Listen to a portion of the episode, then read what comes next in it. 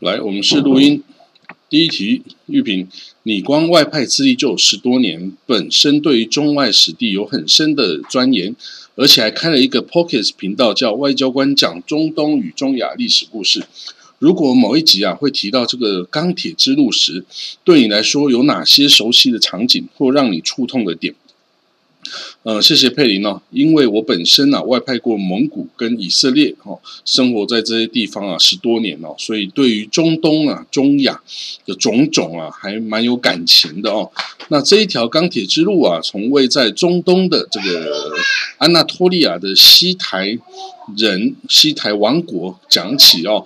那到了横跨欧亚大陆的斯基泰这个游牧民族啊，一直到了今天的蒙古高原的这个阿尔泰山哦，所以呢，这个历史的片段哈，都是我蛮熟悉的哦，所以我也很愿意跟大家来分享哦。好，第二题，其实大家比较熟悉的思路。和影片中这条铁路都不是一条普通的路径哦，都是富含历史文化底蕴的贸易或物产动线。你怎么看？透过这样衔接的路径，带来跨域的多元刺激与交流。好啊，谢谢佩林呢。我们必须要说呢，这个欧亚大陆哦，它是一片很广阔的大陆。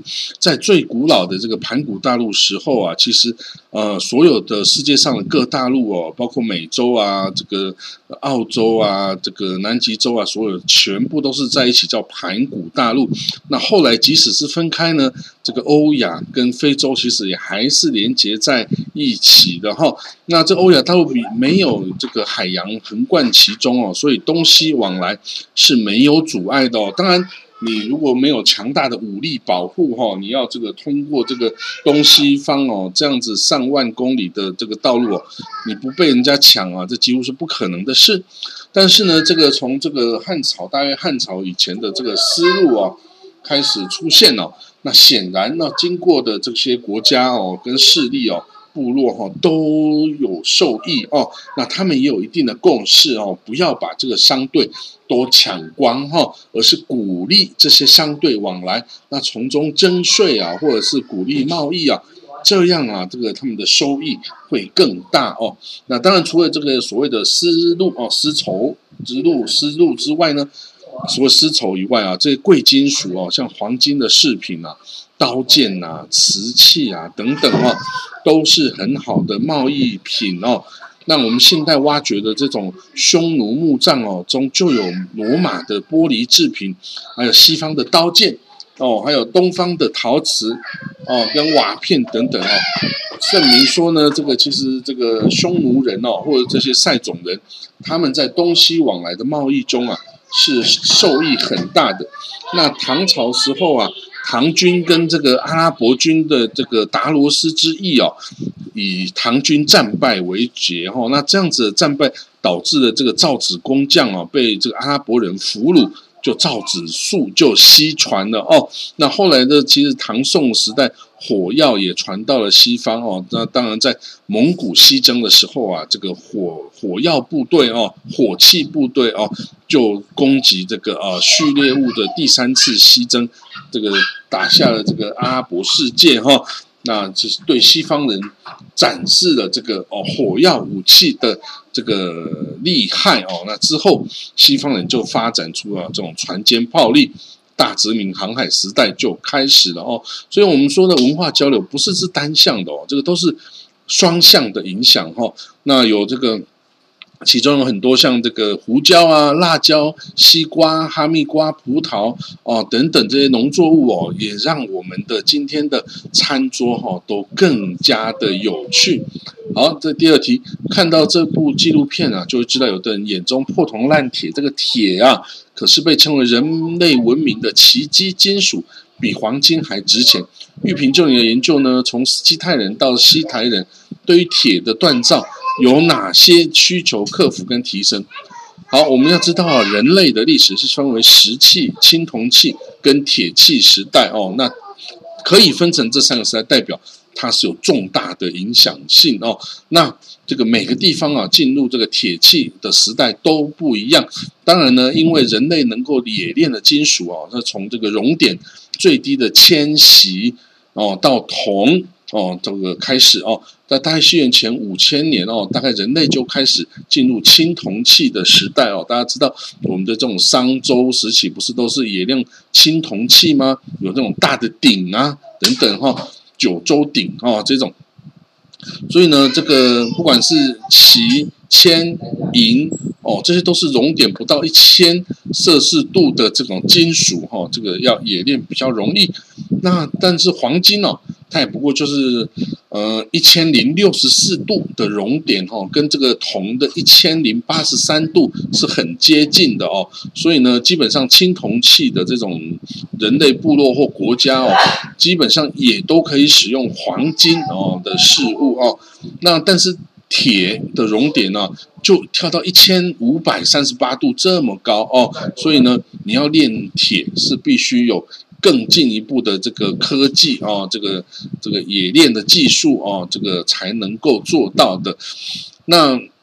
第一个世界人类历史上第一个能够大规模的炼铁的国家就是西台王国哈。那这个西台王国是西元前十七世纪到西元前十二世纪哦，在这个今天的土耳其的安纳托利亚高原上哦。那它的因为周边啊都是敌人哈，所以它必须有这个发展最强的军事工业哦，才能够抵挡哦，甚至跟这个敌军交战。那也是因为西台人哦，拥拥有这个。大量的这个铁制兵器哦，所以可以轻易的击败青铜兵器哈，所以西台啊就成为这中东的霸主哦。他可以甚至击败了这个跟这个埃及啊法老王啊可以这个对敌。他国家不大，但是有三十万的常备军哦，随时必须准备征战哦。所以呢，他以全国之力就可以来推动这种军事的装备的更新换代哦，这是必须要的生存之道。好了，那这个在到这个呃西台人呐，在公元前十二世纪灭亡了之后啊。他的冶炼技术啊，就被很多周边的国家哈都给取得了哦。那这个这个塞种人这个 Ski Day 啊，就是哦从这个呃这个西台人这里啊学到了这个冶炼技术，然后。逐步的传到东方的塞种人东方的势力范围内哦，所以这个匈奴啊、大月支啊，还有这个哦乌孙啊等等哦，都有这个炼铁技术。最后到这个突厥也是一个炼铁文明的一个部落哈。那这个阿尔泰山呢，则是有各种金属有色金属的这个成矿带哦，它有各种金属矿，也有煤煤矿哦，所以炼铁是完全可以做到的。好，第四题，水可以载舟，也可以覆舟。西台后来如何被灭？灭完后，这些铁匠如何传出去？这一条跟哇哇，这个就是我刚刚讲过了。糟糕，刚刚哦，就是刚刚讲太多。好，我们注意哈，把刚刚的这些拉过来。哦，那灭亡之后啊，就是传给斯基泰啊，斯基泰人，再传到这个东方来。哈，那有的人就说，就是斯基泰人把这个炼铁技术交给了这个哦，中国这个这个。呃，中原之地的人哦，才才是中国人才学会了炼铁哦。但是，anyway，一直到了这个汉朝初年哦，那个时候的匈奴啊，都还是武器装备比汉朝的军队还要先进哦。他的这个刀斧啊、马具啊、箭头啊等等，都比汉军犀利哦。所以，这个汉朝要一直到汉武帝时代，才改变了攻守，正式向。这个匈奴发动攻势，哈，好，那个玉品曾经说过一个评论，突厥人声势大解密哦，这个会用铁炼，呃，火炼铁，骁勇善战的民游牧民族斯基泰人是什么样的民族？跟这个突厥人的关联是什么？好的，那我们依据哦这个最新的这个呃 DNA 的研究哈，其实哦这个斯基泰人他的后裔哦就是。就有匈奴人和这个突厥人哦，其实都是他的后裔，而且他们是印欧民族，其实他是白种人哦，就是那个脸，呃，这个五官深邃啊，头发是是金色的哦，这种黄金黄色的这种西方人种哦，高加索人种哦，大家可以看到这个影片中的那个这个哦，这个贵族哈。他的头发完全就是金黄色的哦，这种高加索人种，所以，哎，我们的匈奴人哈，还有这个突厥人，这些啊西方来的民族，他们虽然在这个北方的欧亚大陆上驰骋，但其实他们不是东方的民族啊，他们不是东方民族。当然后来这个也都是一起这个融合的啦，你没有办法说你只保持的你这个西方人的面貌，因为东方人也是部落中的一员呐。后后来这个这个怎么说呢？这个游牧民族啊，他就是没有办法是一个纯种的啦，没有办法，不可能维持纯种的哈。好了，那这个我们会说这个。呃提到大家比较知道的历史或古装剧哦，这个就是汉朝被攻击的很惨，大家知道是因为炼铁技术。影片中也回到大陆去考古，大陆的铁制兵器或铁兵器最早出现在哪个朝代？后续的进化史如何？哦，这个有几种说法哈。这个有人说了，其实，在公元前十四世纪的商朝哈，其实就已经呃会这个炼铁，但是其实很少。大部分还是青铜器，所以我们看很多这个青铜器的时代嘛，还没有进入铁的时代哈。那这个从陪葬品中啊，这个公元前前这个七世纪的这个秦穆公的墓中出出土的，也有铁铲等等哦，但是都是极少量的哦，所以大部分的还是用青铜器，青铜器比较容易冶炼哦，所以呢。这个中国哈，这个考古的发掘一直在寻找到底什么时候哦，中国从这个青铜器啊变成铁器的时代哦，这个比较有根据的是说啊，就是到了东汉的时候啊，才有铁器完全取代了青铜器哦。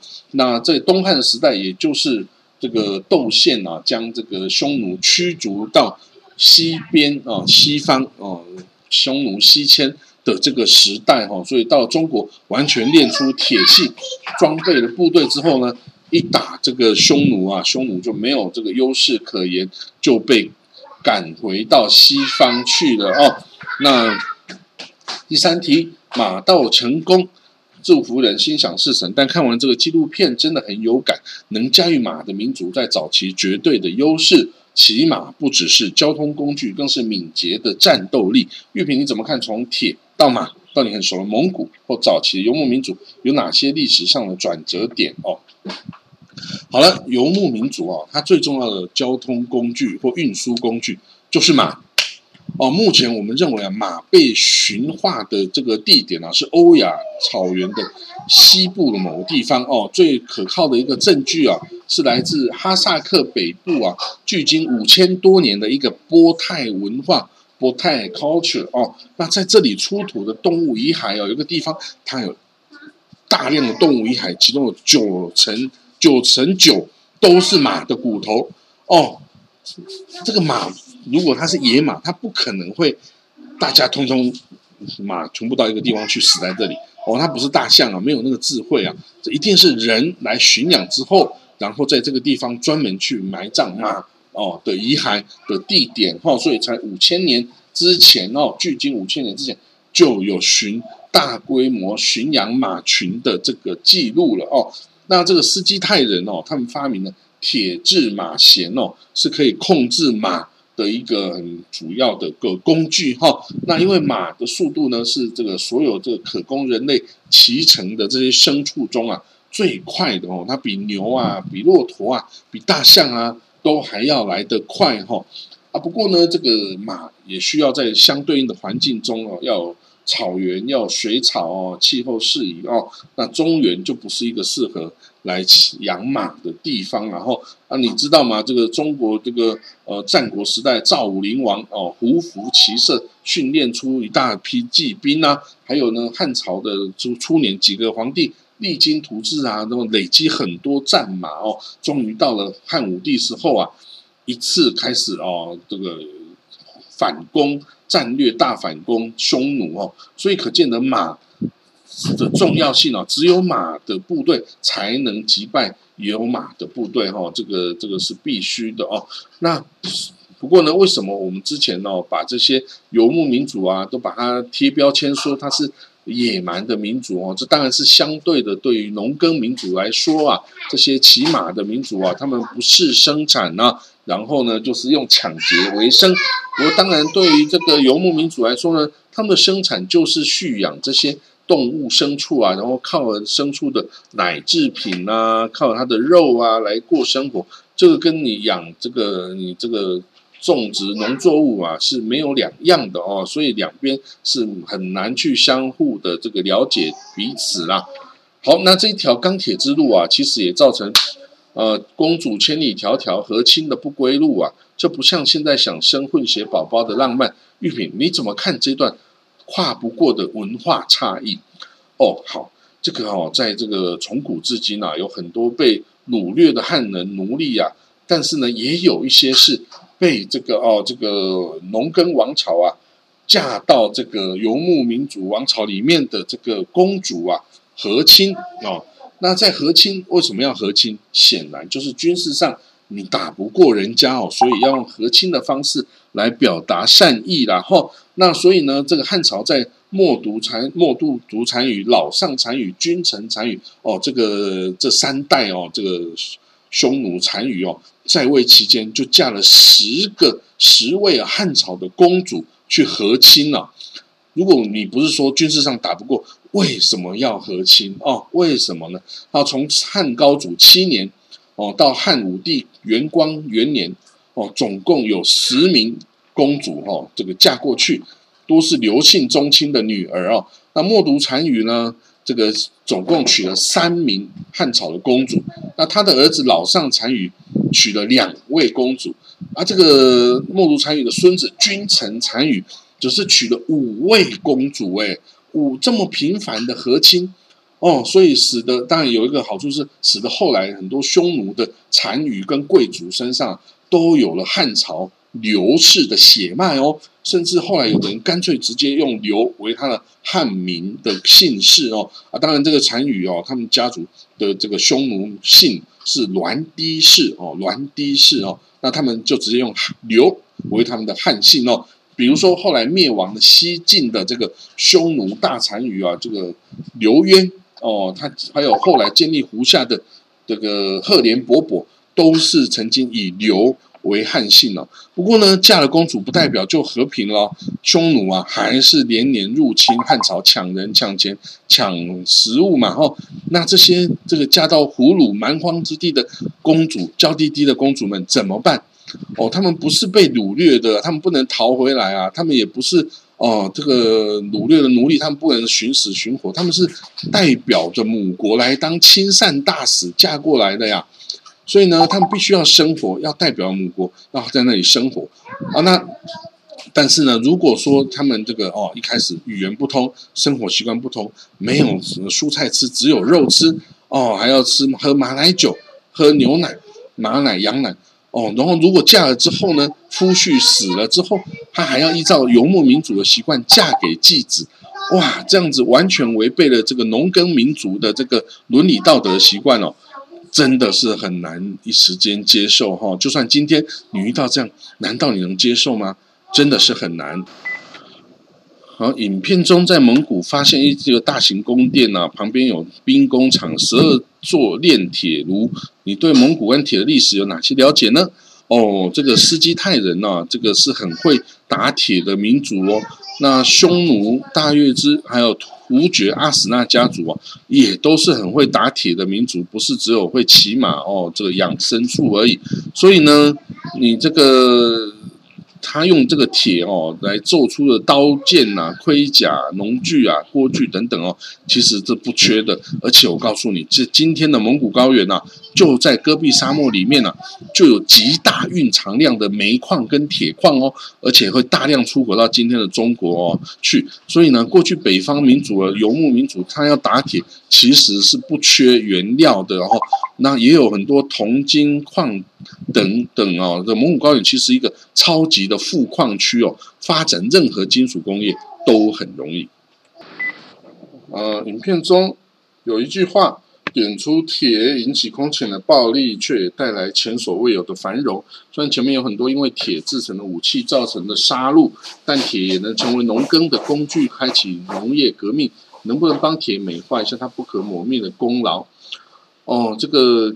铁哦，当然它是可以作为武器，也可以作为生活的用品嘛。哦，这生人的生活几乎没有办法没有铁质的物件嘛。所以，所以之前会有所谓的啊这个石器时代，然后接下来是青铜器时代，接下来是铁器时代哦，就是完全的说明了铁在人类生活中一直到今天都是极为重要的那个每一个生活中的环节都需要有铁器啊，所以呢，到今天呢，这个钢铁厂啊。还是这个人类这个工业的一个基础啊。那有至于马呢？马这个一般的蒙古马跟阿拉伯马的差异哦。这个蒙古马哦，跟西方的马不同。蒙古马很矮小哦，它大概哦成年的马也只有大概一百三十公分高。但是呢，阿拉伯马是一百四十到一百五十公分高。但是有这个俄罗斯哦的顿河马。则是有一百六十公分那么高哦，所以呢，这个蒙古马比起来啊，就好像是小矮子一样。可是呢，它呢这个韧性非常强。蒙古马只要吃杂草跟这个灌木的叶子就可以，不用喂它豆子饲料什么哦，它也不娇生惯养哦。它的这个冲刺力不是很强，但是耐力十足啊。它可以从这个一路啊，从这个每天。跑五十公里可以连续跑十天哦，但是其他的顿河马或阿拉伯马就做不到哦。所以呢，用这个蒙古马来当战马的好处哦，就是呢，当敌人的马都跑累了，我的马还不累，我还可以继续进攻哦。所以呢，当马其他的马需要很精美的食料，我的蒙古马只要吃草就好了，我不用准备后勤的粮草啊，这就差很多啦。所以呢，这个哦，这有我之前在蒙古骑马的状况，你可以看到，哎，这真的是啊，蒙很迷你的这个马种哦，这比起这个骆驼来说哦，就是小的很多哦。那这个骆驼呢，也是个很重要的这个交通工具哦，或者是运载的工具。那骆大家要注意哦，哎，蒙古的马的骆驼有两个峰哦，但是阿拉伯骆驼只有一个峰哈。那这个。差别代表说，他们已经不是同一，已经不能是交配来产生产出后代，他们已经分化从不同物种的啦哈，所以这个呃很遗憾呐，它的一峰跟两峰哦，已经是不同的物种哦。我们本来想说可以变三峰哦，没有这回事。大家也看到啊，其实蒙古的草原哦是很荒芜的哦。那你如果从这个在夏天诶很绿，但是冬天就完全就是哦这个。白白的一片哦，枯黄的一片哦，那很辛苦，在这地方的深处啊，这个都都过得蛮辛苦的，人也是哦，所以他们这个游牧民族才一直对外发展啊，就是这样。好了，一个问题，听说铁木真在汉人的翻译上就是铁人或铁一样坚强的，你怎么看当时候的这个蒙古帝国强悍的缘由呢？哦，这个铁木真哦，其实他就是一个。敌人的名字，他父亲呢，当初打败了一个敌人，就把敌人的首领的名称拿来给自己亲生的刚出生的儿子用，哦啊，这个是在蒙古这种游牧民族是很普遍的状况哦。他当然也会用这个自己的长辈啊，也会用敌人的名称哦来记住自己曾经打败过那个敌人哦，所以哈并不奇怪。那之前金。为什么蒙古帝国那么的勇猛哦？因为蒙古帝国啊，就是在这个鱼本来就是在农这个蒙古高原上过游牧的生活嘛。那这个游牧的生活呢，也不断有非常多的部族，这个一直在这个蒙古高原崛起哈。那互相征战，互相的吞并啊。你不强大的话，你就会沦落为被人吞并的对象哦。所以呢，这个铁木真啊，他的父亲啊，就是被敌人毒死之后啊。铁木真几乎就是要被敌人给斩草除根啊！后来经过一段艰辛的这个青少年的岁月啊，被敌人呢欺负啊、饥渴啊、敌人攻击啊的威胁实在存在哈，所以他就慢慢的蓄积自己的力量哦，终于在他的成长之后，就一一的击败了自己的敌人哦，统一了这个蒙古高原哈。那之后他就开始。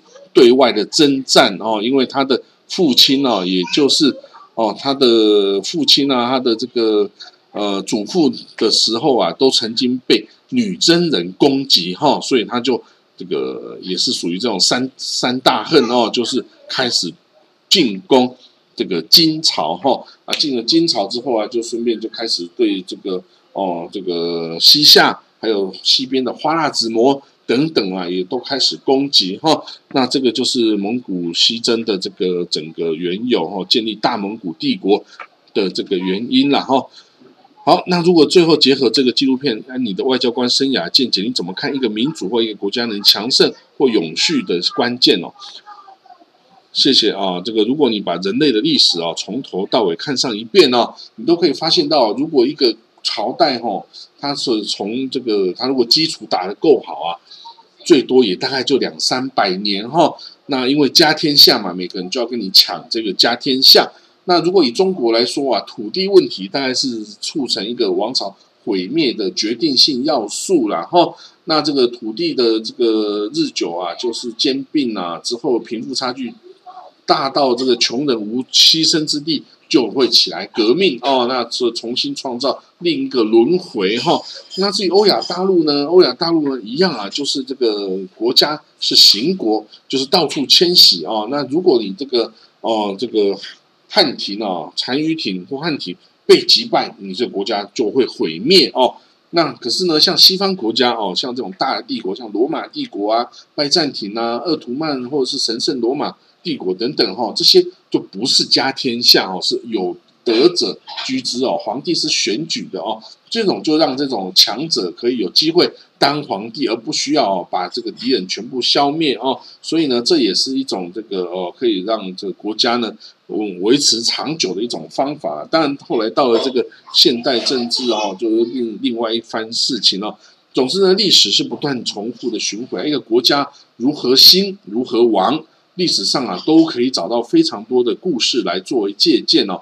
在今天的世界上，如何持盈保泰？只有不断的增强国家实力而已，然后否则社会国际社会仍然是一个丛林世界哦。小国如何在丛林中生存，要靠智慧和像刺猬一样的实力，让别人不敢小看你。好了，我今天的报道就到这里，谢谢各位。好了，那个佩，嗯，这个佩林，你就看看我那，我太太说我讲太多了，哦，讲太久了，每一题都讲太久，哦，你看看我是不是要再缩减。